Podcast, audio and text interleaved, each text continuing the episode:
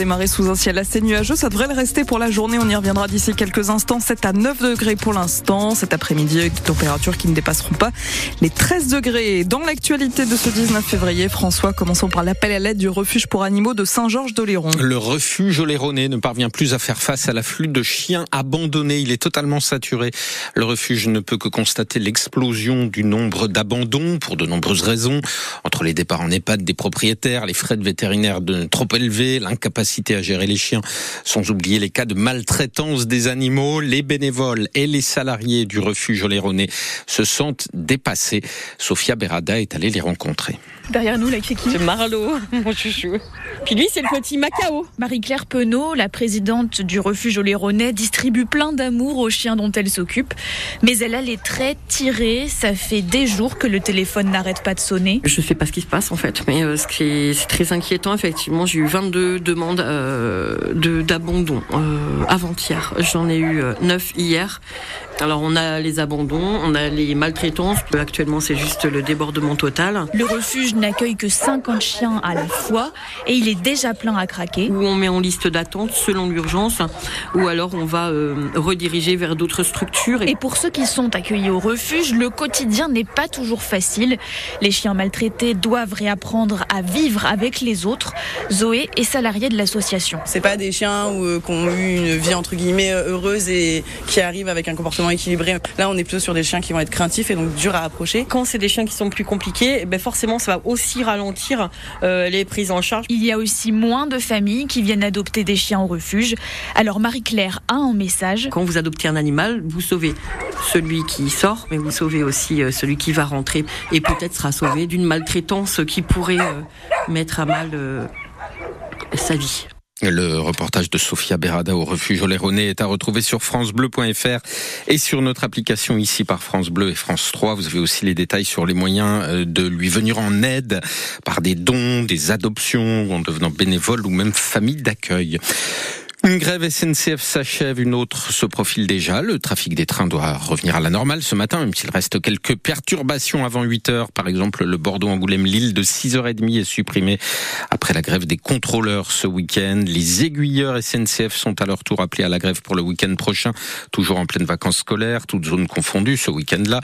Sudrail a déposé un préavis de vendredi onze heures à samedi vingt-trois heures. Le syndicat demande pour les aiguilleurs aussi des recrutements et des augmentations de salaire. Il assure que des trains sont régulièrement supprimés à cause du manque d'aiguilleurs. L'État va devoir faire dix milliards d'euros d'économies. Oui, parce que la croissance s'annonce déjà moins forte que prévu sur l'année deux mille vingt-quatre. Le ministre de l'économie l'a annoncé hier soir sur T F un. Bruno Le Maire a expliqué que les prévisions de croissance étaient maintenant de un pour cent pour cette année, au lieu de un virgule quatre pour cent prévu dans le budget initial. Résultat, le ministre, s'il promet que les impôts n'augmenteront pas, annonce des économies drastiques, immédiates, pour garder la maîtrise des finances publiques. Nous dépenserons dans les jours qui viennent dix milliards d'euros en moins sur les dépenses de l'État. C'est pas la sécurité sociale qu'on va toucher. C'est pas les collectivités locales qu'on va toucher. C'est l'État qui va faire un effort immédiat. Alors il y a cinq milliards d'euros de dépenses de fonctionnement de tous les ministères. Ça peut être sur l'énergie, sur l'immobilier, sur les achats. Et puis après, il y a les politiques publiques. C'est les cinq milliards d'euros suivants. Nous allons réduire de près d'un milliard d'euros le montant de l'aide publique au développement. Vous avez MaPrimeRénov'. On a engagé beaucoup de dépenses depuis des années. Nous ferons une économie d'un milliard d'euros sur MaPrimeRénov'. Le ministre de l'économie, Bruno Le Maire. Il va falloir des travaux sur la Vélodyssée à Saint-Palais-sur-Mer, près de Royan. La fameuse route cyclable qui va d'Andaille à Roscoff en passant par le littoral de Charente-Maritime s'est effondrée au niveau de la forêt des Combos, victime des grandes marées il y a une semaine, après les tempêtes de l'hiver. Le président de la Vélodyssée envisage plutôt de la reconstruire à l'identique à Saint-Palais-sur-Mer avant l'été, mais des expertises vont être menées pour vérifier qu'il s'agit de la meilleure option face à l'érosion constante. La Vélodyssée est empruntée par trois millions de cyclistes chaque année.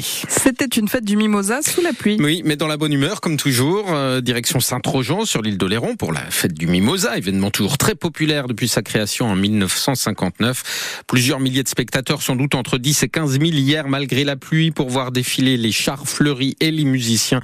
Et sur le bord de la route, Gérald Paris pour France Bleu.